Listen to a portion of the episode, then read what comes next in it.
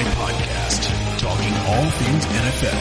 Now here's your hosts, Root and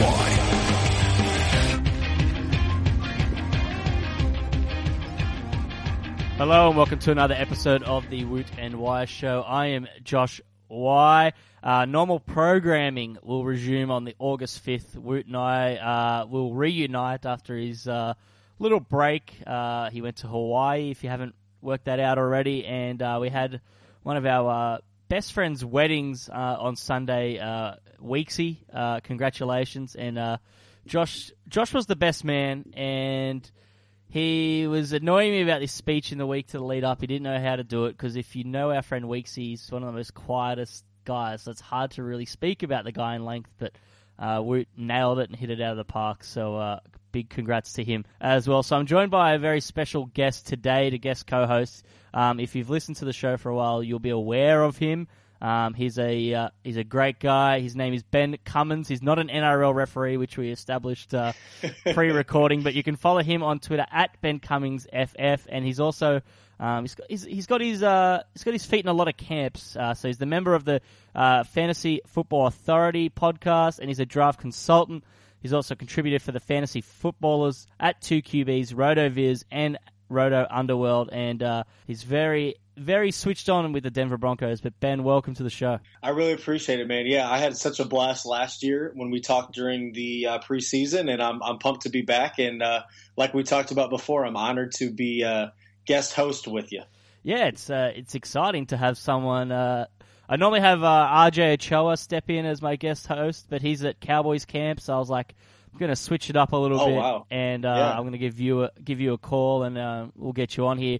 Uh, you took part recently in the Scott Fish Bowl, so did we. How did how did you feel about the draft and your team and the format? Uh, yeah, I, I felt I felt pretty good about my team. Obviously, uh, have have you guys probably touched? You've, I'm sure you've touched on the scoring already with with your listeners. Yeah, well, we haven't really talked about it on the show because we haven't. Uh, apart from recording last week with some um, with Doug Farrar and Shannon Furman, we didn't really talk fantasy, but we did tweet out um, sort of the format because um, people were having a go at our team without realizing what the format was because we went yeah exactly yeah. exactly so yeah super flex, so you got to start two well you don't have to but you want to start two quarterbacks because that's where you're well that's where the points are going to come from, and then there's other flex spots too, but you essentially uh can start a lot of running backs and receivers, but the it's point per first down, which I've never played before. And of course, shout out to Scott Fish, yep. uh, doing great stuff in the community, Fantasy Cares, things like that. I'm trying to get some toys for uh, for kids that don't have as much money during Christmas and things like that over yep. here in the States. And and he puts this together, and he's always trying to keep all of these analysts, us included, on our feet. So it's point per first down, which just makes running backs all that more valuable because they're going to see more touches and more opportunities. And then it was tight end premium, whereas it uh, is one point per first down for running backs and wide receivers, but two and a half points per first down yep. for tight ends. And that also stretched to touchdowns, where it was six points for running back and receiver and seven and a half for tight end. So uh, looking at the format for me, I just uh, I, I went with the scoring the way I thought Scott Fish wanted us to take it, and I went quarterback, running back, and tight end heavy. And then I kind of went into it expecting to have a weak wide receiver core in, in terms of relative to my other positions, but I actually ended up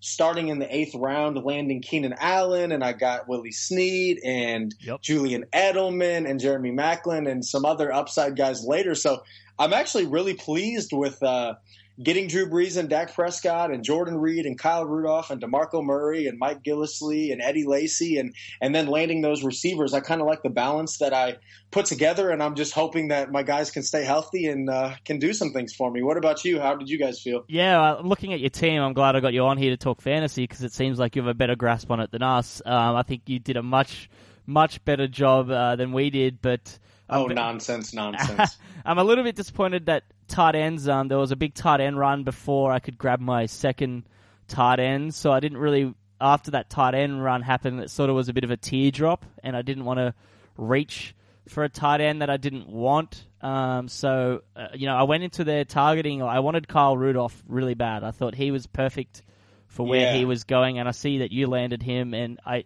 he went one pick before me, and then on the secondary run as well, uh, I think uh, Jack Doyle and, and uh, someone else went right before me. So um, we still ended up with Jimmy Graham in the fifth round, which kind of started the tight end run. It just happened to finish right before me on the on the turn, but Um, I'm really happy with our quarterbacks. We landed Drew Brees and Phillip Rivers. Um, and then in the first round, we sort of went in hoping to get like sort of Rob Gronkowski or, or one of those running backs. But it turns out that Antonio Brown fell to us at pick ten. And we didn't really want to go wide receiver early, but um, we didn't touch wide receiver after that until round seven, landing Devontae Adams and then J- Jamison Crowder. So um, and okay. then, we, then we sort of ignored wide receiver for, for a while and just went really running back heavy with Crowell, Carlos Hyde, Doug Martin, Theo Riddick, um, Robert Turbin. So overall, pretty happy with the team, but uh, we'll wait and see yeah, how definitely. it plays out. Uh, but it was definitely a fun concept, given given the fir- you know, point per first down and tight end premium. So it's really, really, really good. All right, um, let's get into some N F L news. And before I mention that, I did say normal programming will resume next uh, Saturday. Uh, Woot and I will. We'll be joined by a, by a guest to ramp up our fantasy content. And then hopefully, uh, moving forward for the regular season, we're going to change things up a little bit um, with the, the way that we do our show. So stay tuned for all of that. But let's get into some uh, N F L news.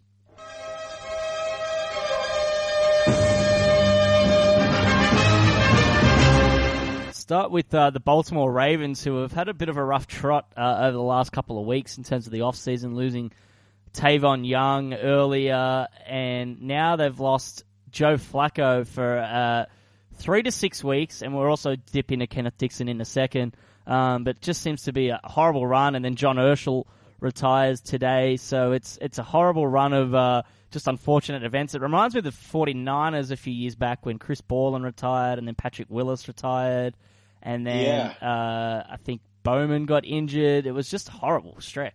And yeah, definitely. Yeah, and so basically, he he's the timeline's wide for Flacco. So uh, we're, we're talking uh, three to six weeks was the initial report.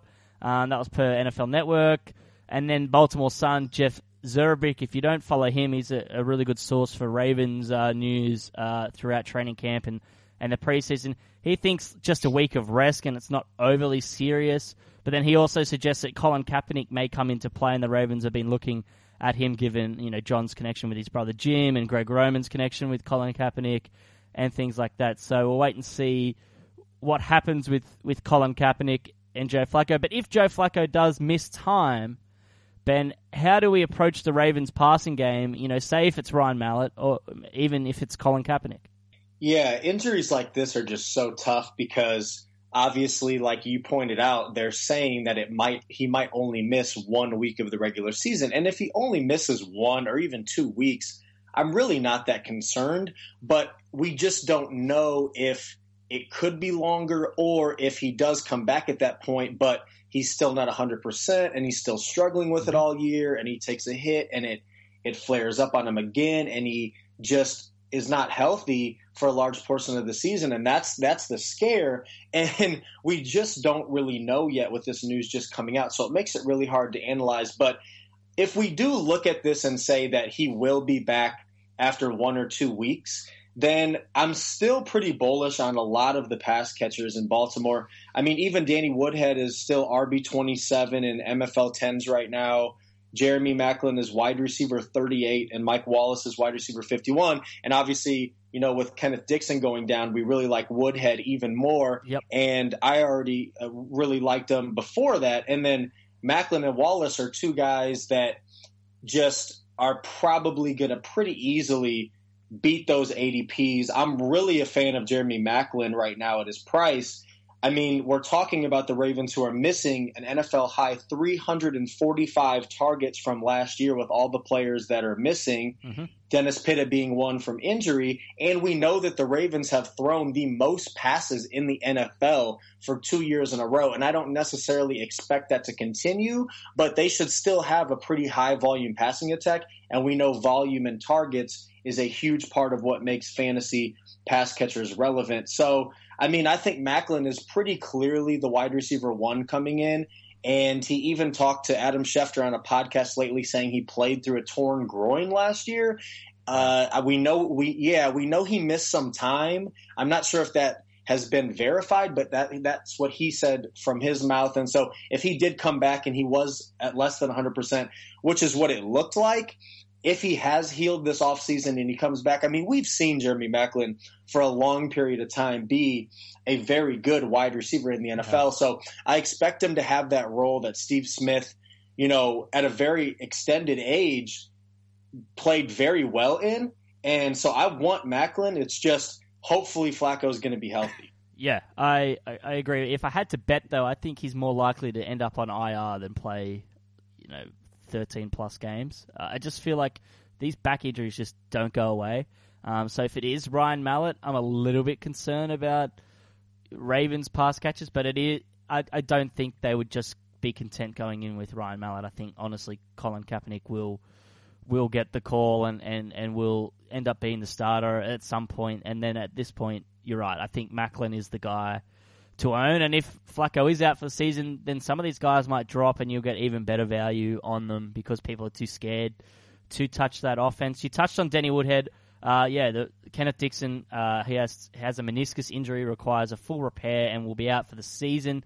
So it pretty much leaves the Ravens with Danny Woodhead, Terrence West, uh, Buck Allen, and then on their roster at this point. Uh, I was already high on Danny Woodhead, as you said, but this obviously is just going to result in a in a huge A D P rise for him and and in terms of usage as well. But obviously they're going to dip their toes into the free agent market or, or trade for someone. So Rashad Jennings, D'Angelo Williams is out there, but maybe they could look at somewhere else like Ryan Matthews, who's on the outer in, in Philly, or even Carlos Hyde, who's been rumored uh, to to be on the outer in San Fran. So we'll get to Hyde in a minute, but what do you think now about, you know, Danny Woodhead's A D P? Where are you comfortable buying him, and, and what running back would you like to see possibly be be added into the mix in, in Baltimore?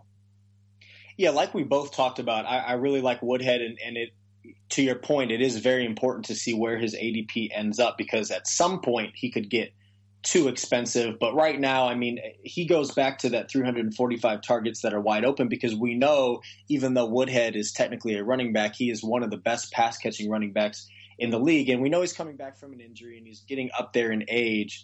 But at least for now, um, I think he has at least one good season left. And so really like him uh, um, in P P R leagues in that R B two range, I'm still probably fine with it, especially looking at how little depth they have at this point. In standard leagues, it's a little bit different, but we also know that Woodhead was used in San Diego a lot of time in the red zone. So we'll see what they do with him in Baltimore, but I'm definitely very excited about him. And then I like Terrence West as a late round flyer, and I'm sure his A D P is going to start to rise, but I've liked him for a little while now as a guy that you can get pretty late and was going to get a few starts. And now he might be much more relevant for a lot longer period with Kenneth Dixon out. However, like you brought up, there are certainly already whispers from beat writers that they might want to bring in another running back. And personally, I never was really a Ryan Matthews fan early in his career, but last year I hopped on board in Philly. We we maybe had even talked about that last year. And of course he gets hurt again.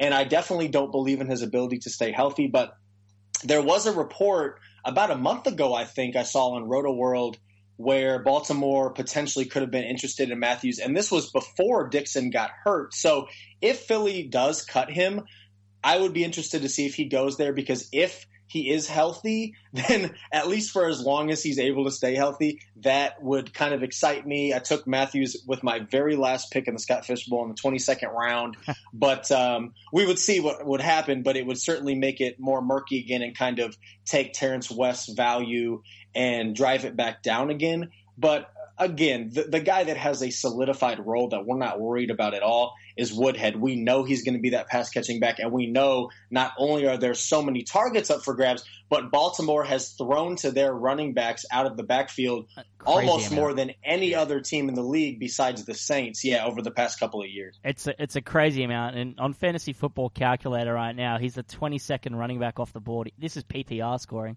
behind Adrian Peterson, who's you know, Danny Woodhead might might catch more passes this year than Peterson's caught in his entire career. It, right, like, that's, right. Just, that's just madness to me. Um, Doug Martin as well, who's missing the first four weeks of the season. Even though I am a fan of Doug Martin, I would definitely take Danny Woodhead ahead of him in, in P P R oh, scoring. Uh, and same with maybe Spencer Ware as well, given Kareem Hunt's presence. And, yeah, I, I he has to rise. Um, and I am a big fan of him. I... Uh, traded for him in a dynasty league just last week, so I'm very happy with myself. Uh, given, there you go. Given the injuries, uh, Carlos Hyde's a name we've just mentioned. Um, you know, how do we approach Carlos Hyde in drafts? Given the murmurs around him that he could, you know, be a surprising camp cut.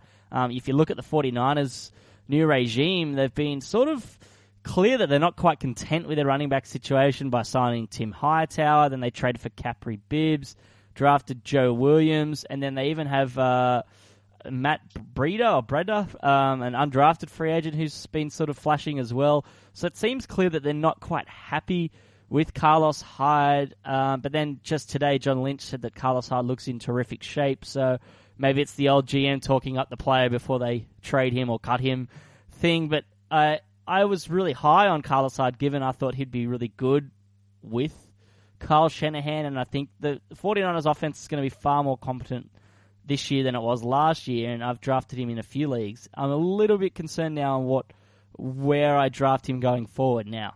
Yeah, so the cut report was really weird because the Niners do not have very many good players on offense at all, and Carlos Hyde isn't even making that much money, so cutting him just really makes no sense. Yep. But kind of looking on the other end of the spectrum, I have been somebody that has never really been a big Carlos Hyde fan, especially at where his A D P has always ended up over the past couple of years. Just looking at the situation after Harbaugh left and the 49ers just kind of fell down the drain, kind of with that, that season you talked about earlier where everybody retired and got hurt, and they've just been bad ever since. I haven't really been a fan of the situation, and I'm a guy that loves running backs and good offenses with more touchdown opportunities and things of that nature. So I really – I'm not a fan of him this year, and – one of the reasons is what you already talked about. You just kind of follow the the signs. They they trade for a back. They draft a back. They bring a back in free agency. They bring in Kyle Juszczyk, a, a pass-catching fullback that could yep. even, as crazy as it sounds, kind of limit Hyde's P P R pass-catching ceiling. So yep. when you look at all that and just even if he's not cut, which I don't think is going to happen, if Shanahan comes in and uses him and let's say Joe Williams in somewhat of a tandem, well – I, I got news for you. It's not going to end up the same way as it did in Atlanta in one of the best scoring seasons of all time. The 49ers are nowhere near close to that. And so if Joe Williams is getting touches, that's going to siphon some potential from Hyde as well. Not to mention Pro Football Focus has their offensive line ranked twenty-seventh out of thirty-two teams heading into the Ouch. season.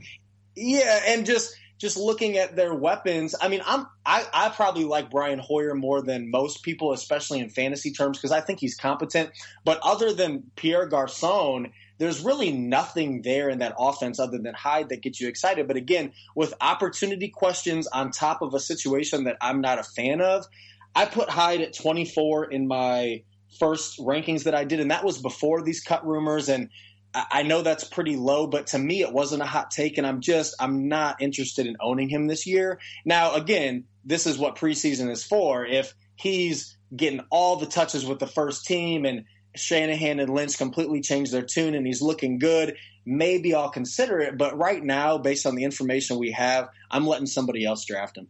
Wow. Uh, please only use hot takes from now on. That's, you know, we, we, we want hot takes on this show. So okay, duly noted. I'll, I'll bring nah. the flames.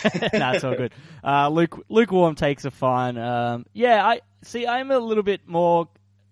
I, I, I think Carlos Hyde's a really, really good football player, and I just feel like the situation really hurts him. But I feel like the situation's improved enough for me to buy into him, especially because a lot of people are much like you are, are not buying Carlos Hyde too much, and I've been drafting him because he's been falling into the fourth round or. Um, early fifth round in some cases where it's just too hard to pass up a starting running back um, in the N F L. And I think uh, when Brian Hoyer wins the M V P this year, I'm going to come back and find this clip and um, send it to Cold Takes Exposed. Um, there we go. Yeah, there's a hot take. No, um, but yeah, I just baby. I believe in Shanahan a lot. I think Carlos Hyde's a good player, but you know if he does get traded and ends up in Baltimore or somewhere like that, then I think that return on investment um, in the fourth or fifth round is going to pay off, because that's a far more competent offense. Uh, right now, I think if you if you maybe give Shanahan a year, the 49ers might come close. The Ravens' offense has, has been very inconsistent at times. Their defense has kept them in a lot of games, so we'll wait and see. But it is hard to, to work out those Carlos Hyde murmurs. I know it was from a Greg Rosenthal piece, and he's pretty switched on, though, so um, he's not just throwing names out there for the sake of throwing names out there. So um, keep an eye on that one. Uh, some more running backs. We'll move to Cleveland. Uh, according to Mary Kay Cabot of the Cleveland Plain Dealer, Duke Johnson is the leading candidate to replace Andrew Hawkins as the Browns' primary slot receiver, and Andrew Hawkins coincidentally retired this week. Um, he was a really fun player to watch, just as a side note, um, given his height and size. Um, I really appreciated always appreciate Definitely. small guys in the slot that just throw their bodies on the line. Uh, Austin Collie comes to mind as well, um, just copped some bad knocks, but you got to have Did a lot. You know- yeah.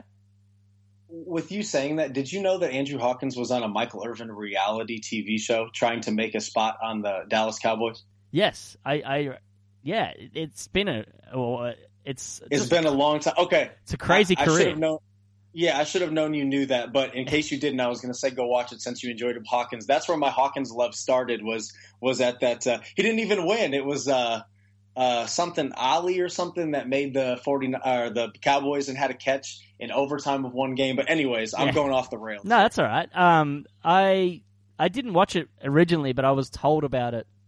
Uh, I think when Hawkins played for Cincy, and I went back and watched it. And I've always been a fan of Hawkins. He's been a good he's a good follower yeah. on Instagram as well. Um, brings oh, the, nice. brings the fire. His his kids are hilarious as well. But anyway, uh, Duke Johnson. Uh, yeah, he's he's the leading candidate to replace Hawkins in the slot. Um, you know, he's he's one of the better receiving backs in the N F L. He's had five hundred receiving yards in each of his first two seasons. So uh, this is definitely an interesting suggestion from Mary Kay, who is switched on with the team. And I kind of like it for both their running backs. I think it increases their value because it, it seems obvious to me that they want Crowell to be their traditional running back. And I think it's good now that they realize Duke Johnson's strength, and he'll get a few carries here and there. But if you put him in the slot, you're guaranteeing him touches. You can also put him in split back formations as well. I feel like it means that Duke Johnson's going to be on the field a lot more. And obviously, he's a clear handcuff if, if Crowell goes down, because he can still run the ball well. I think he had four point six yards per attempt or carry last year, Duke Johnson. So uh, I'm... I'm pointing arrows up for Crowell and Duke Johnson. You know, where are you comfortable drafting both these guys? Well, first of all, I'm kind of skeptical about this report just because I remember hearing something very similar about Theo Riddick last year. And I know that they ended up signing Anquan Boldin in training camp, and yep. Riddick still was a very good pass catcher last year. Uh, but a lot of that came from the running back position. I know they lined him up some. And, and I'm not denying that they'll line up Duke Johnson in the slot at times, but I don't, I'm not buying this yet as something that's going to be super consistent. Yeah. So I'm still looking at Duke Johnson as pretty much kind of putting him in the same handcuff territory as guys like Jonathan Williams playing behind LaShawn McCoy, who should have some standalone value now that Mike Gillislee's gone. Darren McFadden, who all signs point to he sh- should be getting some lead back starts here Definitely. at the beginning of the year. With Ezekiel Elliott's suspension coming. I mean, the Cowboys just signed Ronnie Hillman, which is a sign that they're probably bracing for a suspension. So I'm putting Duke Johnson in a category like that, but you're totally right. If Crowell were to go down, then Duke Johnson's going to provide you that pass-catching ability on top of being a lead back in an offense that's all of a sudden looks a lot better. I mean, they upgraded, significantly upgraded their offensive line this offseason. They are likely going to win at least a couple more than one game. And they brought in some weapons in the draft. And so for me, what this report just kind of solidifies for me, which is what I've already believed, is that Crowell is going to be the lead back just like he was last year. And there's already been talk that they wish they would have uh, given him more carries. And granted, it's hard to do when you're only winning one game. But I think yep. they're going to try to put a little bit more emphasis on that. And Crowell was already very solid last year. So right now he's he's my R B eleven, and that's in P P R because even though Duke Johnson was very relevant as a pass catcher, if you go back and look, Isaiah Crowell ended up, I believe, catching around forty balls himself. So I really like Crowell. And then, of course, yeah, Johnson's a flyer that if something were to happen to the starter, all of a sudden now he's probably an every week starter. Yeah, I, I'm just looking at, at Duke Johnson's splits, and you know his his catches were down sort of eight or nine from his rookie season. So I think if he is going to see just a few more snaps in the slot, I think that's going to go back up, um, you know, around that sixty, sixty mark, and he can do do a lot more with it. He did a lot more with with the uh, catches last year as opposed to his rookie year. Um, obviously getting better in the league, but uh, I'm with you. Crowell was sneaky. A sneaky good pass catcher himself, so um, I'm very high on Crowell this year. I think he's going to uh, have have a good season behind a, a very solid uh, offensive line. Uh, all right, moving on. The Chargers acquired quarterback Cardale Jones from the Bills for a conditional seventh round pick.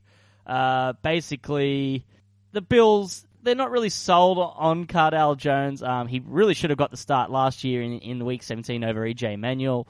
They didn't do that, um, and. The writing was really on the wall because they signed T J Yates, they, they drafted Nate Peterman, so they reunite Jones with ex-Bills offensive coordinator Anthony Lynn in Los Angeles, where he'll battle Kellen Clemons and Mike uh, Bercovici to back up Phillip Rivers. But uh, Anthony Lynn talked about Cardale Jones' potential. Uh, I think it was last year, the quote's been thrown around that he really looks at Cardale Jones. So my question to you is, does Cardale Jones have any dynasty value?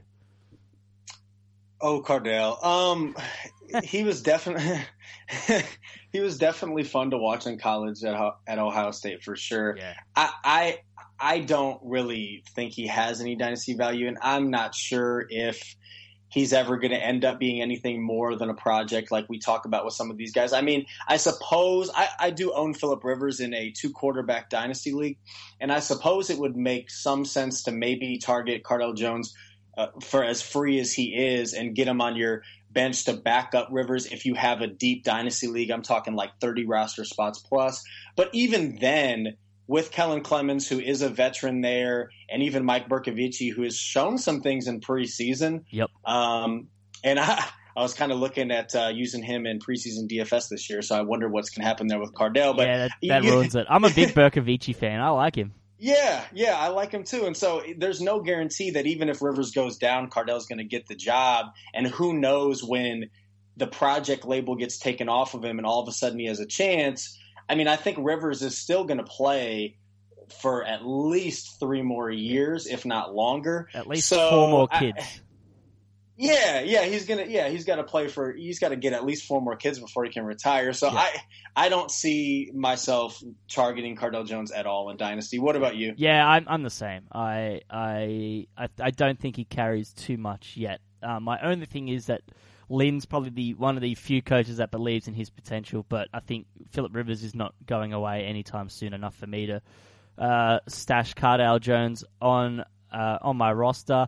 Um I just want to mention these two players because their teams have been mentioned, and I know you're a big Tyrell Williams fan, and so am I, um, the Gazelle. Yeah. But um, what's your thoughts now, right. Tyrell Williams, given uh, you know the Mike Williams news, but then was retracted as news, and now isn't as big a, as big of a deal, but still I feel like Tyrell Tyrell Williams is still so undervalued. Yeah, and first of all, they got to stop messing with us fantasy owners. Like, I hear Mike Williams is going to be out for the year. I'm starting to adjust on my rankings, and now all of a sudden he might just be on the pup to start training camp, and his back's feeling better. Like, just tell me what's going on. But uh, uh, either way, I mean, Mike Williams is still a rookie wide receiver. He's coming into a crowded wide receiver core, and he's missing very valuable time right now. I believe he got injured on the first day of minicamp. He's missing some of training camp. And, you know, we've seen this with some other wide receivers, Josh Doxson, Brashad Perryman, Kevin White, et cetera. If you miss valuable practice time as a rookie, you fall below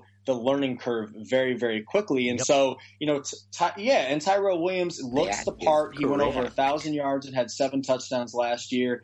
And I get that it was some somewhat opportunity-driven because my boy Keenan Allen was out, who I'm pretty excited about is coming back. But I see Tyrell Williams being that wide receiver too, regardless of what happens with Mike Williams. And the longer he misses, the more excited I get about Tyrell Williams. Uh, I I don't have him super high in my rankings right now. I have him as wide receiver thirty-seven. Part of that is because of Keenan Allen coming back, who I, I've just I've loved. I think he's yeah, we love him here. Very, very good. And the look, you can call him injury prone if you want, but his two injuries are completely different. They're not correlated in any way, shape, or form. And I just, yeah, I, I think they're random. And I think that it's it's a little bit thinking too much to, to say, oh, I know he's going to get hurt again. I firmly believe that. So I think he'll, he'll be fine, I hope. And, you know, they still have Travis Benjamin. They still have Dontrell Inman. They still have Antonio Gates.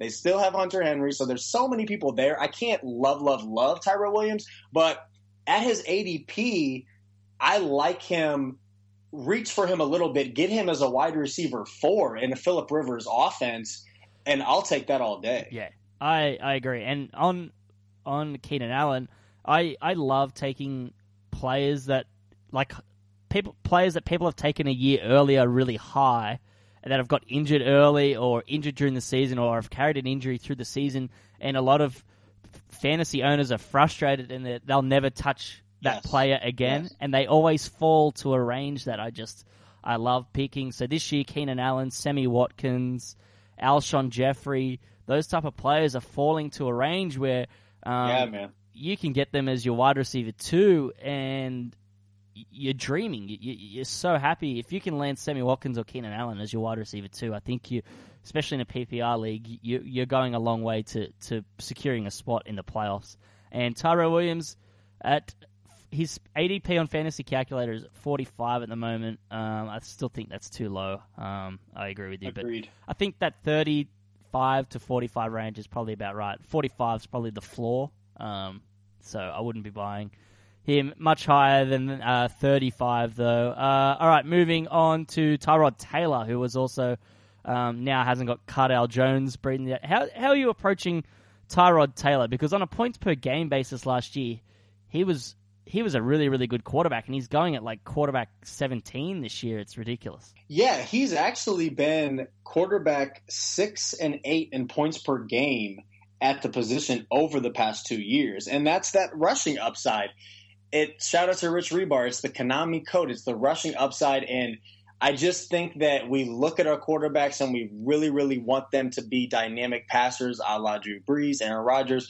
But the way that fantasy is played, rushing matters so much. It is it is favored in the scoring system, and we know Tyrod Taylor is going to present that. And on top of that, you just talked about it. I love me some Sammy Watkins this year too. He's an alpha receiver who is one of the best talents in the league as long as he can stay healthy, and that's the major issue. But right now, he is supposedly healthy, and so if he's able to play and be that alpha receiver for Tyrod Taylor, we've seen them hook up time and time again when they're both on the field, and if you add that on top of his rushing upside, at quarterback seventeen, I love that. I'll take that all day. And it makes it even better in two quarterback and super flex leagues. If you can get him as like your late quarterback two, it's it's just absolutely beautiful. Yeah, it's it's just magic. Uh, I, I, I'm targeting him in a lot of leagues. I think I'll be using him and stacking him with Sammy Watkins in a lot of D F S this year, especially when they're playing, you know, teams like the Jets.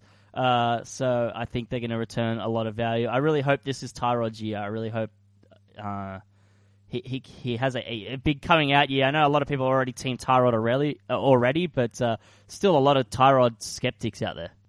Yeah, and it doesn't really make much sense, especially from a fantasy angle. Again, like we talked about. Yeah, I saw a good tweet yesterday um, from uh, I think it was Football Perspective, and it tweeted. They tweeted, which quarterback from the, the Ravens 49ers Super Bowl would you rather have on your roster right now? And it was Joe Flacco, Tyrod Taylor, Alex Smith, or Colin Kaepernick.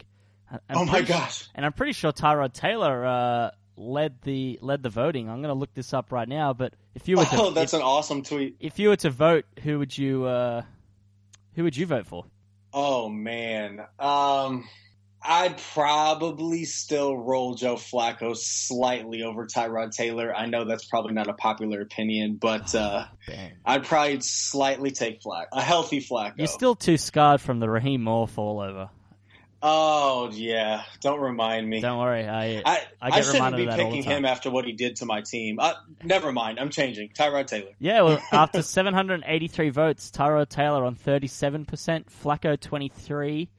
Alex Smith twenty-four percent and Colin Kaepernick sixteen percent. So wow, uh, Alex Alex Smith outscored Flacco. Huh? That one surprises me by a percent. Yeah, interesting. But I, I just found that fascinating that those both those two teams had sort of competent quarterbacks as their backups. Um, you know, in a league where yeah. quarterbacks are very, very hard to find. Uh, all right, I've never even thought about it. No, That's me neither. It just sort of popped up when I think the Kaepernick news to the 49ers and people were posting photos of them sort of previewing the, the Super Bowl together. And uh, yeah, it's kind of uh, funny how the N F L sort of comes full circle at times. We'll move on to your beloved Denver Broncos. Um, there's a lot of speculation about, you know, the quarterback and the running back position. So the news sort of yesterday was Trevor Siemian will take the first snaps under center when the Broncos open training camp on Thursday, and then Lynch will take the first reps on Friday. So if you've got shares in the Broncos offense, Ben, um, which quarterback are we rooting for here, and, and what can you tell us about uh, the quarterback situation? Yeah, so I, I'd say I probably have a pretty interesting take here, um, just because it's a little bit – yeah, l- listen to me tooting my own horn, but just because it's a little bit contradictory. So I think if I own D- Demaryius Thomas and Emmanuel Sanders – I prefer Trevor Siemian because we saw it last year. He was able to maintain their P P R value, and they still were able to finish, I believe, as wide receiver twos with all that volume.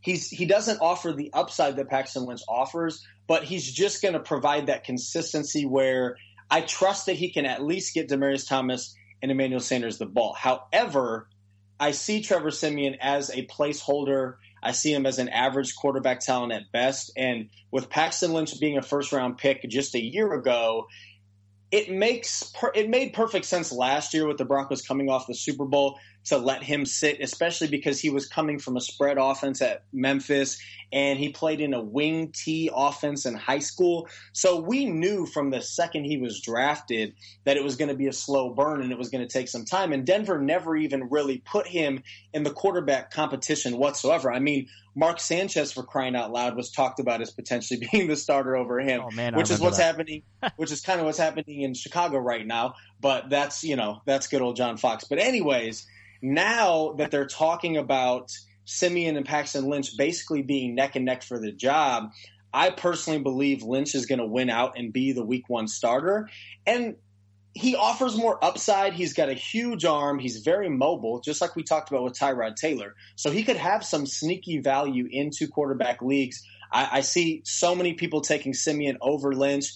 I would take Lynch first. I think he's going to be the starter. Now, hopefully he holds on to it because the Broncos really need to find out what they have to make a decision whether they're going to, you know, stick with Lynch for another year and hope that he develops into this franchise quarterback that I want him to, or realize that, you know, it's not working out the way we wanted it to and maybe move on to another option. So we will see what happens there. But with him on the field, I do think for D T and Sanders, he's probably going to be a little bit more up and down, getting his first, you know, large sample size in the N F L.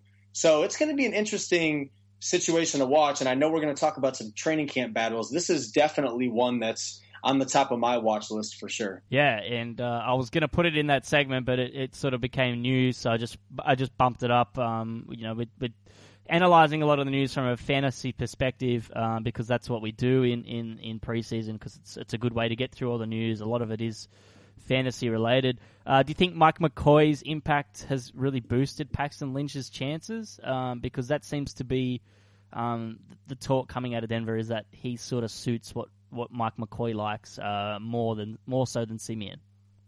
Yeah, it kind of goes twofold, because the other point that I should have already made is that Trevor Siemian was drafted when Gary Kubiak was here as the head coach, and it just seemed like Siemian and Kubiak were kind of simpatico last year, and, and Kubiak really, really liked him. Yep. And so now that he's gone, that I think helps Lynch. However, it's just another new offense that Lynch has to learn when he's already kind of never really been in a pro-style offense before up until last year as a rookie, and now they're changing the offense on him again. So from that standpoint, it hurts because I, I still think he's a developmental player that can – develop into a franchise quarterback. It's just a question of when is that going to happen? And as a Broncos fan, that sucks because I know it's not going to happen this year, yet they have a roster that can win a Super Bowl as we saw two years ago. Mm-hmm. But I just, we know that's not going to happen. So, but that's kind of my point is because we know they're not winning the Super Bowl, why not put the guy out there that has the higher upside? Let him start learning on the field and start to see if this guy actually has some of what it takes to make it in the league. Yep. And if not, then then now you have the information to move on, and maybe you start Chad Kelly next year. Maybe you try to draft one of these quarterbacks next year. So from just all of those angles, I think Paxton Lynch will be the Week One starter. All right, we'll uh, we'll wait and see. I'm, I'm still think I still think it'll be Simeon. Um, I just think Paxton has so much ground to to to uh, to make up, but I wouldn't mind either or. I think it'll make the Broncos a little bit more fun, a little bit more saucy uh, with Paxton Lynch. Yeah. Uh, the running back situation as well. Uh, how much how much can we expect from uh, Jamal Charles? I know you are expecting a, a renaissance Charles this this season.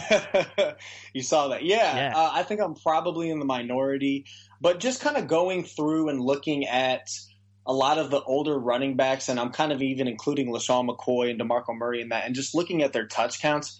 I don't have them right in front of me, but LaShawn McCoy, do, or, I'm sorry, Jamal Charles, excuse me, does not have a ton of miles on, you know, his N F L resume because he has missed a couple of years now with injuries. And before he became Jamal Charles, he was kind of a change of pace back. And so he doesn't have – his body should still be okay as long as that knee can hold up. And that's the huge question, and I totally get that.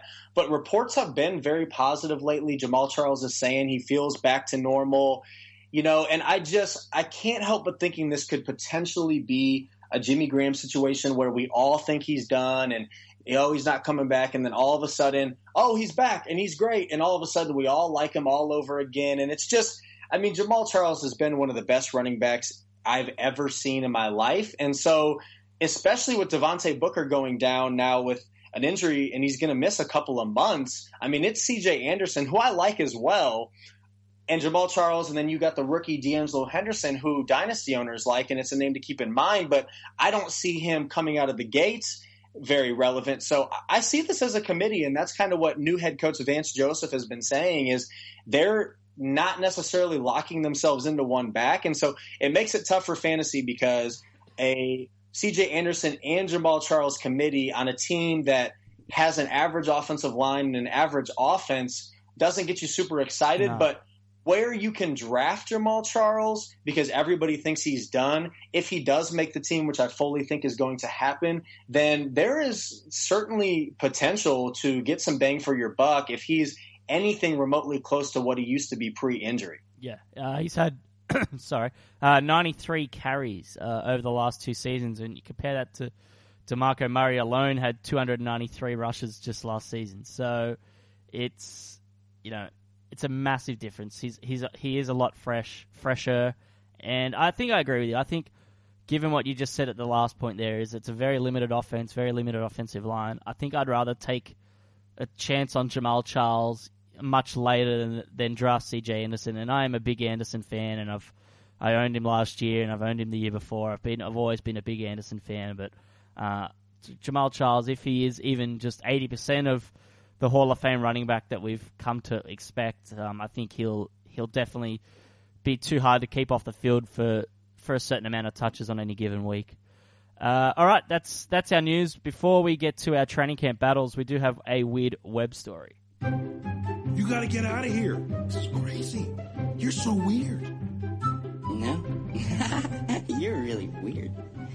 You're so weird. All right, this this story is from uh, Dan Hansis from N F L dot com. It's been covered everywhere, but uh, Dan summarizes it quite well. So Julio Jones lost a one thousand dollars diamond stud earring in a jet ski tumble. So basically he uh, he was zipping around Lake Lanier in Georgia. Have you ever been there, Ben? I have not. Okay. That is uh, that is a lot of money for, for a diamond to lose. Woo. Yeah, so basically he's uh, jet skiing around, and uh, so fortunes changed when the All-Pro encountered a boat wake that knocked him off his vessel. He popped up to the surface unharmed, but not whole. His stud earring had detached from his lobe during his fall, sinking to the bottom of the murky sixty-five foot deep lake, and the earring's value was in the neighborhood of one hundred thousand dollars. So, uh, so Jones did what any multimillionaire with expensive bling taste would do. He hired a team of divers to recover the tiny treasure. Um, and oh, so oh Bo- Bobby Griffin, the self-proclaimed scuba man of Lake Lanier, sounds like a Scooby-Doo villain, um, with sal- yeah. and a salvage diver, Richard Pickering, went to work Tuesday but had no luck. Um, but they... They think that they'll be able to find it. I, I doubt it. But my question for you, Ben, is um, what's the most expensive thing that you've ever lost or found? So I, I tried to think of some story that would make me sound a lot better, but I just couldn't think of it. So here's what I got. So back in college, uh, I believe we went to a comedy sketch at like one of the the on-campus buildings, and I left my backpack there, and it had my laptop in it. And I went back first thing in the like I, when I realized it, it was closed. When I went back first thing in the morning, and you know, started talking to the people working there, it was just gone. And they were I, I filed a police report. They were talking about how one of the overnight maintenance people could have taken it, and there was really no way of knowing. Yep. Uh, so that was pretty crushing. Had to get a new laptop, oh. which wasn't wasn't super cheap, and learned my lesson there that uh, you know you gotta gotta protect those valuables and not forget them anywhere. Yeah, I similar thing for me is I was catching. Uh, it was uh, it was in I was in high school, and in our last year in high school, you could you could drive to school, um, but my I'd just recently been. Like, I actually crashed my car. Nothing serious, but I ran up the back of someone and, and rode my car off. So um, on the weekend, I had to catch a bus somewhere, and I hate buses. But I had a backpack, and I had, um, like, a cam cam recorder thing and that I'd recently bought. Um, was doing some, like, filmmaking stuff. And I got off the bus and left my backpack on the bus with all the uh, all my film film recording equipment. So that was gone. I never bought any new ones because Mum was like, I don't trust you anymore. So that was pretty pretty bad. Um, and another story for me is when I was in Las Vegas, I uh, lost my phone in a taxi cab, and um, I was like, "Oh, that's gone!" Like the taxi cabs in Vegas just go all over the place. So many people, and I didn't realize till the next morning. But luckily, like we'd spoken to the taxi cab driver um, about being from Australia, and he he watched some Aussie rules football and things like that. So it was actually his last shift of the night. So he, when he got home, he actually cleaned the cab and found the phone and remembered that we were from Australia and that I'd probably really need this. So he actually drove it to the to the uh, taxi cab place, and I actually oh actually went and called them and said, you don't happen to have a phone? And they did. So I had to catch like another cab to get all the way out there. It was a very far trip, but there it was, my phone. The, the taxi cab driver handed it back in. Um, so that was... Pretty lucky. Like, it had all our photo, like yeah. some photos from our trip, and um, had everything on there. Oh yeah, you don't want to lose those. Yeah. So that no, was this. No, this is so crazy because we have pretty similar stories. That story right there reminded me of another one. We took like a party bus uh, to a Florida Georgia Line country concert, like an hour and a half away from from my hometown, and.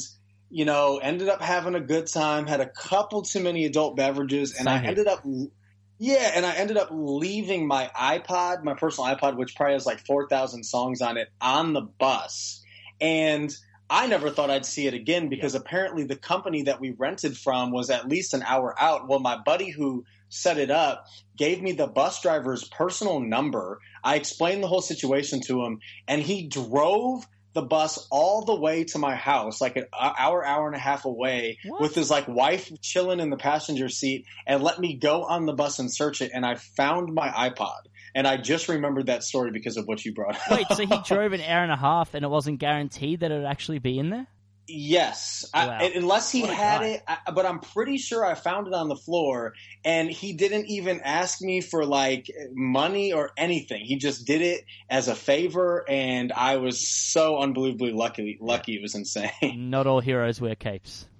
That's right. That's that right. True. It's so funny how similar our stories are. I, I feel like this is therapy session. You're making me feel better. Yeah, I man. feel Thank like you. We're on a on a couch right now, just hands back, just relaxing and, and bringing back those uh those old memories of things that we've lost. So yeah, thankfully, right. it's, uh, thanks. Thankfully, uh, some filming equipment and a laptop's not the not the worst thing in the world. Not a hundred thousand dollar earring, but in saying that, don't think I'll yeah. I don't think I'll ever ever own a hundred thousand dollar earring or even an earring.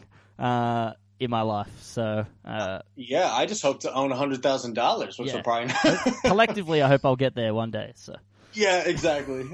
All right, let's um, jump into some uh, training camp battles and some uh, some different situations and roles that you know may become clearer through training camp. Obviously, we've we spoke about some news that's trickled out, but not all teams have really started camp yet. So let's talk about the Cardinals' wide receiver three role. We've got J J Nelson, Jerron Brown, and Chad Williams vying for that spot. Uh, what are your thoughts on, on that situation, and, and who do you think or, or want to win out? Yeah, I think it's J J Nelson right now, and he showed some things last year as a deep threat and a big play maker. And so uh, if, if you play M F L tens, any best balls, I mean, I, I like him late in best ball because he has that big play upside in a passing offense under Bruce Arians that loves to go deep. And, you know, I think this Carson Palmer is done and his body's totally breaking down is, is a little bit being overplayed. He actually was eighth overall in points per game at quarterback over the last eight weeks of the season. And, mm. and now the team is talking about, you know, putting an added emphasis on keeping his arm fresh and trying to keep him healthy. And I think he's got another good year left in one, one more good year left in him. So I think right now it's J J Nelson, but I definitely think the name to watch is Chad Williams, who was a third round pick this year, a little bit surprising, but the Cardinals have very recently had some success getting guys from small schools and making them studs. Look no further than David Johnson, of course. So yeah. and Chad John Williams Brown. is a yes, thank you, and John Brown. So and you know it's kind of a similar situation, wide receiver, small school. So Chad Williams right now is probably on the outside looking in, but I definitely think that he is going to contribute at some time this season. Maybe it is early. I'm looking more second half of the year. So keep in mind, because he's a big-bodied guy, you watch his tape, he reminds you a little bit of Brandon Marshall, not as big, but uh, he had a solid college dominator, and he has some good athletic metrics across the board with a ninety-nine percentile Spark X score yeah. on player profiler dot com, as well as his best comparable player is Malcolm Mitchell. So a guy that I uh, made sure I acquired a dynasty share this offseason, and somebody to definitely keep your eye on moving forward, especially in preseason. Yeah, I'm leaning J J Nelson. You know, you look at his usage, you know, his first year was just a little bit, you know, eleven, eleven receptions last year, a little bit more decent, thirty-four catches, but over five hundred yards from those catches. His average sort of catch was uh, around that sixteen and a half yard mark. And then they even used him a little bit in the rushing game, um, which is something to watch. So if he's... If his usage trends continue, then you're looking at maybe hopefully sixty, sixty cat, catches and, and close to close to a thousand yards from J J Nelson if he does lock lock that job in. But yeah, the Chad Williams, given the success they've had with small school guys that they've reached on, because a lot of people expected Chad Williams to go in the you know fifth round, and, and they they took him early, and that's always something you got to really really watch, because John Brown just broke into the scene um, out of nowhere, and I, you.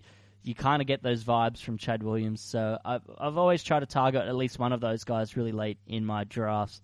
Uh, all right, moving on to the Seattle running back situation right now. We've got um, not-so-fat Eddie Lacy, C J Procise, and Thomas Rawls all uh, vying for carries and touches. Eddie Lacy, uh, Slim Eddie now, basically, losing weight and cashing checks.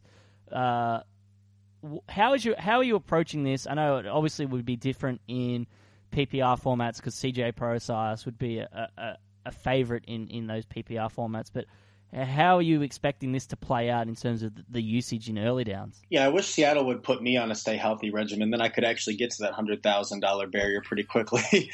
But, um, you know, I, I'm not interested in Thomas Rawls really at all now that it's a three-headed monster, and you know, I know he was solid a couple years ago, but he was really the only guy at that time. And everything that Seattle has done since the end of that season when he, I believe, broke his ankle or leg, one of the two, it kind of goes back to that Carlos Hyde thing. Like, all the signs point to me saying that they don't really believe in him as the yeah. guy. And I'm sure he'll be on the field a little bit, but not fantasy relevant as long as Eddie Lacy and C J Prosek stay healthy. Now, granted, they've both had their injury concerns, but those are the two guys I really like. And I think if you just look at what Seattle wants to do, before last season when they had a lot of issues, they ranked first, second, second, and third from two thousand twelve all the way to two thousand fifteen in rushing attempts. And granted, beast mode was balling out, but I think that to some extent they want to keep that identity. And Eddie Lacy is a guy that I think can get it done. I mean, we'll see what happens him moving out from a better offensive line in Green Bay and, and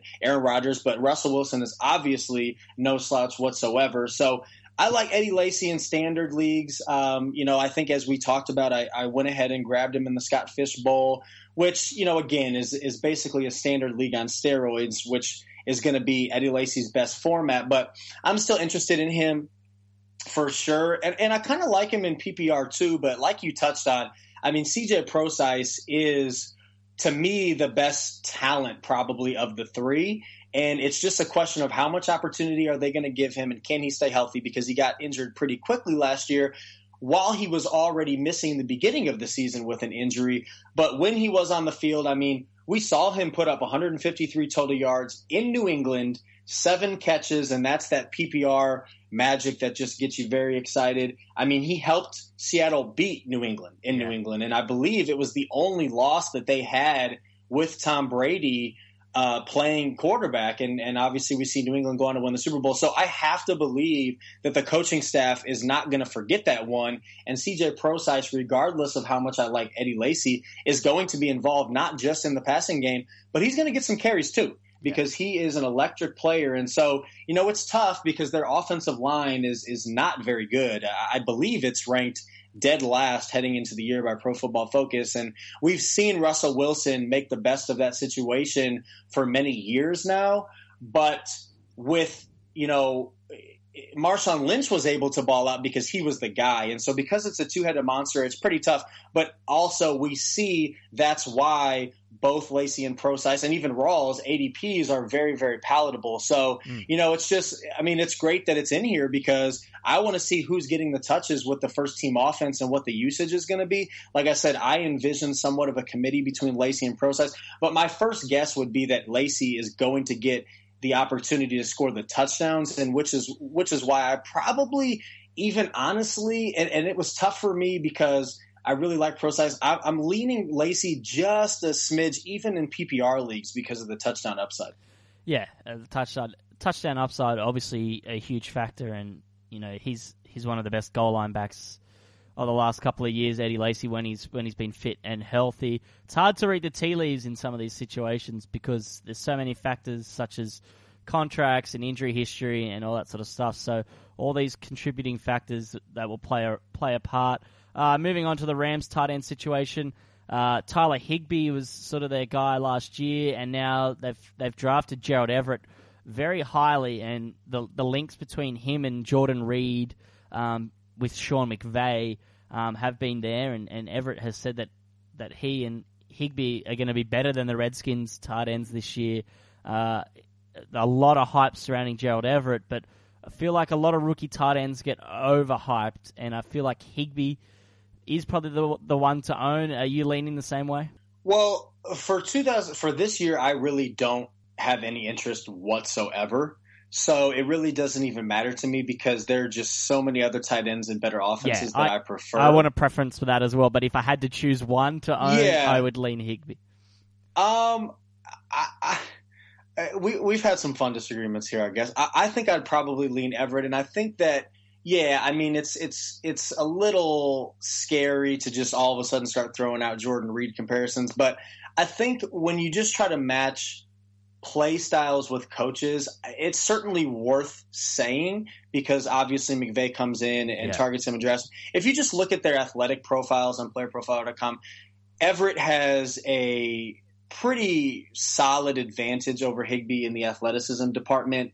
And he had a very good college dominator too. Now, obviously he's a rookie tight end, and, you know, rookie tight ends really don't produce, but Higbee's a second year tight end and really didn't do much last year. So I'm kind of looking at them on even playing field.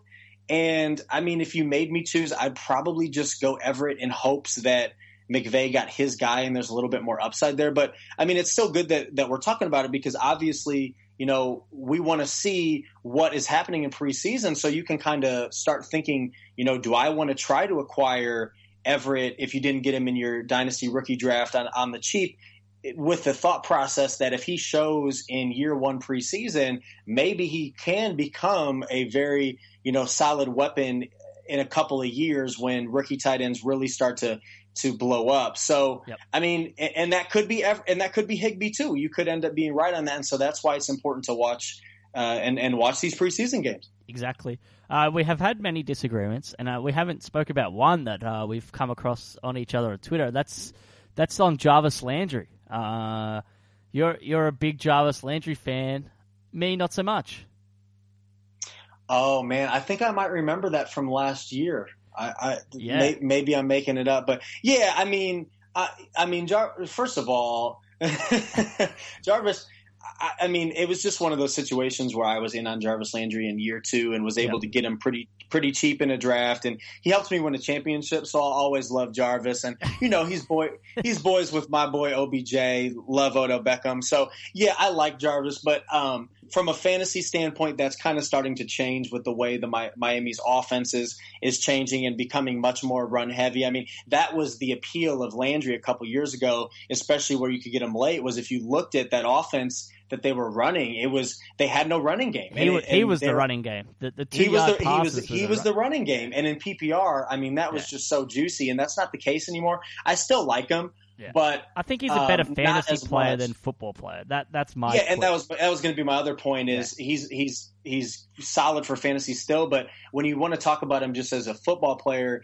in particular, I think there's probably a reason why Miami hasn't offered him a contract extension yet. He's a good player, but he's not really a player that's going to move the needle for you. So yep. uh, maybe we still disagree a little bit, but yeah, just just wanted to give my well-rounded take. uh, we're running out of time, so I want to skip ahead to the last training camp battle um, that uh, I'm interested in, in discussing, and I'm interested to see what your thoughts are, is this Redskins wide receiver role uh, between Pryor, Crowder, and, and Josh Doxson to a lesser extent. If you're looking at their A D Ps, Terrell Pryor's A D P in, in like standard formats is like wide receiver like fifteen or sixteen. I'm just going to clarify that. Whereas whereas Crowder is uh, – Terrell Pryor is wide receiver fourteen right now on Fantasy Football Calculator.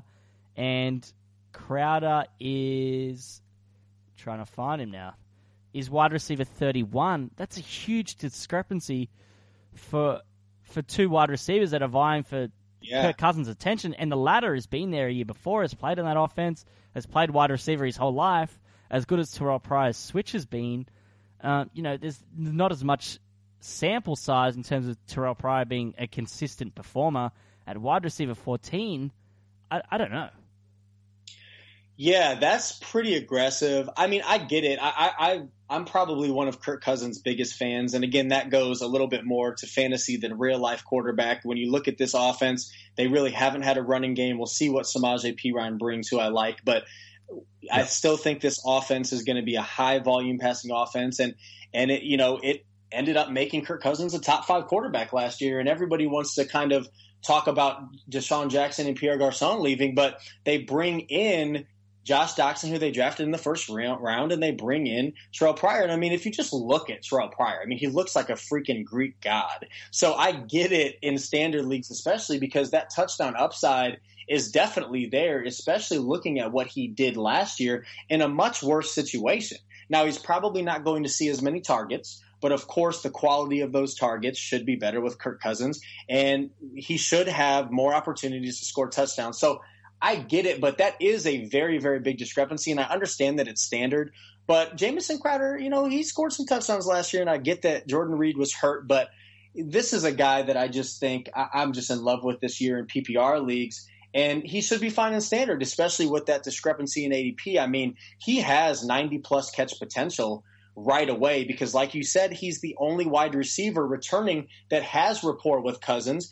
And, I mean, I was just listening to Cousins in a quick training camp interview today saying that his his role, Crowder's role, is going to grow. So in P P R, I mean, it's kind of a toss-up there. And honestly, I might slide Crowder just because of all those juicy talk. It kind of goes back to the reason why I loved Jarvis Landry so much a couple years ago. These slot receivers that are going to get these easy, easy catches and can rack them up yep. are so beautiful in P P R. And I do side Pryor and Standard because of the touchdown upside. But when we're talking about, I think you said sixteen spots difference, then it starts to become, well, maybe I'll go Crowder there because of the uh, the A D P discrepancy. But I like both of these guys, and I'm very interested to see what Doxson does in the preseason because I loved him coming out of T C U. And, you know, I mean, we, we have to be a little careful screaming bust because he really hasn't had a chance to yeah. prove it yet. And, no, exactly. Uh, Yeah, exactly. And even though he looks like he's probably going to start out as the three because reports are Crowder's going to be the two, which makes sense, he's still somebody to be very interested in in his own right at his A D P. So, I mean, I, that's a long way of saying I, I like all three of these guys, and uh, all of their A D Ps are, are pretty interesting, especially Crowder in P P R. Yeah, I, I just think Crowder's too low. I, fe- I feel like I like Terrell Pryor. I mean, the guy had one thousand yards last year in a terrible offense, and I guess people are expecting, you know, now that he's playing with, in a better offense with a better quarterback, that things can only go up, but in saying that, I feel like drafting him as wide receiver fourteen in, in standard leagues, I think you're drafting him at his absolute ceiling. I feel like the return on investment's just just not there for Terrell Pryor. I, can I see him being a top ten wide receiver? Maybe. But I feel like someone like Sammy Watkins or Alshon Jeffrey or Allen Robinson would be, surprise me less if they make the top ten. Even Keenan Allen making the top ten over Terrell Pryor to, to end the year. I just think there's a lot of mouths to feed in Washington, and they're all valuable. You know, we haven't seen Doxson, but Crowder, Reed, and Pryor are all good players, so you, you know they're going to get theirs. And you're right, Jamison Crowder, seven touchdowns last year, like underrated touchdown scorer, um, only sixty-seven catches as well. So, you know, I think he could near that one hundred catch mark, Jamison Crowder. So in P P R leagues where he's going, I just... Like, I just can't believe that he's going that low. It, it's baffling to me. Yeah, I want Crowder and Willie Snead on all my P P R teams this year, yeah. just like all of them. Just give me every share of those two guys. If you're going zero wide receiver early and you end up with them as your, your two wide receivers, I think you, you've got a really, really good winning roster. If Say you, yes. you, say you go like Jay Ajayi and, and Rob Gronkowski early, and then you, you double down with Crowder and Snead, it's, it's not a bad start to... to uh to your team. So it's definitely yeah, an interesting no. approach. Do you have one that you lean? Do you do you go zero wide receiver or zero R B, or do you just well, play by ear? Well, well, I was going to say, I mean, this year when you look at the running backs and you look at how quickly the guaranteed bell cow guys that you know are going to get opportunity dry up. I mean, to me, there's about nine, and it kind of, well, even kind of eight, because Jordan Howard scares me where he's going. So yep. once you get to Ajayi and Devontae Freeman and those guys, after that, you can kind of start screaming question marks on a lot of these guys, and that's why Isaiah Crowell is so high in my rankings. And so, mm. I mean, to me, I, I understand that the injuries are a risk, much more for running backs because they're touching the ball more. But it makes so much sense this year, especially in P P R, to get a couple of those backs that you don't really have to worry about unless they get injured, then go with these P P R studs in these middle rounds like we're talking about that I love. Jamison Crowder, Willie Snead. You can look at Martavis Bryant in this range. You know, Stephon and, Diggs. and there's – yeah, oh, thank you. Stephon Diggs, Keenan Allen, who we talked about earlier. And these are – These are guys at the wide receiver position where there are so many more options. I mean, I, I pulled the, the this fantasy football calculator up. Yeah, Tyrell Williams is forty-fourth on sta- for standard. You can get a guy like Quincy Enunwa late, Adam Thielen, Marvin Jones. You can't get running backs like that that late in the draft. And so I kind of like going stud running backs early this year, then attacking wide receiver in those middle rounds with some of the guys we talked about. And then you can go ahead and veer back towards running back a little bit later and attack those Jonathan Williams in just in case LaShawn McCoy gets hurt yep. or McFadden or James Conner uh, or Duke Johnson, who we talked about. Yep, so exactly. that, that that's and there's even guys like Pierre Garçon, yeah, who is going to be correct. the wide receiver one in a Kyle Shanahan offense, and just so many options at wide receiver that I like trying to get the running back. And again, it just comes down to supply and demand. There's not that many. You know, Carlos Hyde, is he going to be a thing? C J Anderson, is he going to be a thing? I mean, we can hope that they're going to be, but we really don't know. Exactly. And I'm glad you mentioned Crowell creeping up your rankings. And I, I thought I kind of reached for him in Scott Fish Bowl, taking him in the bottom of round three. But as you're right, as all the bell cow running backs went early, like he was the next one on my list. And then I thought, if I don't yeah. take one now, I'm going to have too many running backs with question marks, and I'm not going to, you know, these are the type of swing for the fences, you know, picks that you need to take in, in the Scott Fish Bowl that, you know, could, you know, make or break your team. But if it makes it, then you've got a good chance to, to you know, make it through to the finals in, in Scott Fish Bowl. Definitely. Yeah. I, I don't think you reached for him at all at the yeah. back of the third for yeah. that scoring system. Yeah. I think, uh, I think I did all right with that one. So anyway, uh, we're out of time. Ben, huge thank you for co-hosting. It's been an absolute pleasure. Um, where can people find you? Plug your work, plug whatever you want. Um, the, the, the, the podcast is yours. Uh, just, uh, give people, uh, give people some info. Oh man, the podcast is mine. I feel even more empowered now. uh, no, I, I had a blast. I really appreciate you guys having me on. Uh, you guys can find me on Twitter at Ben Cummins F F. That's B E N C U M M I N S F F. Uh, I'm very excited to announce, maybe some of you've already heard, that I am doing a D F S podcast with the Fantasy Footballers. We've already recorded a couple of those episodes, and we're going to unleash, I think, four of them here in a couple of weeks, all at the same time. And so we'll be doing that throughout the season, and I'll be continuing my D F S articles that I was doing with them into the season. You can find some of my more recent work on RotoViz. You can just go to rotoviz dot com and click Uh, find the author section at the top and just scroll down to Ben Cummins, click on my name, and you can find all of the recent articles I've put out there. And uh, every once in a while, I'm putting stuff out on Two Quarterbacks and uh, Roto Underworld and all types of – I'm just, you know, I'm just – I'm still trying to come up in this industry, so I'm just kind of stretching myself out and trying to be in as many places at once. And, of course, podcast-wise, I am a, a regular on the Fantasy Authority podcast, so go ahead and check that, that out as well. Yep, there you go. Foot in a lot of camps. You're a content machine. It's uh, it's unbelievable.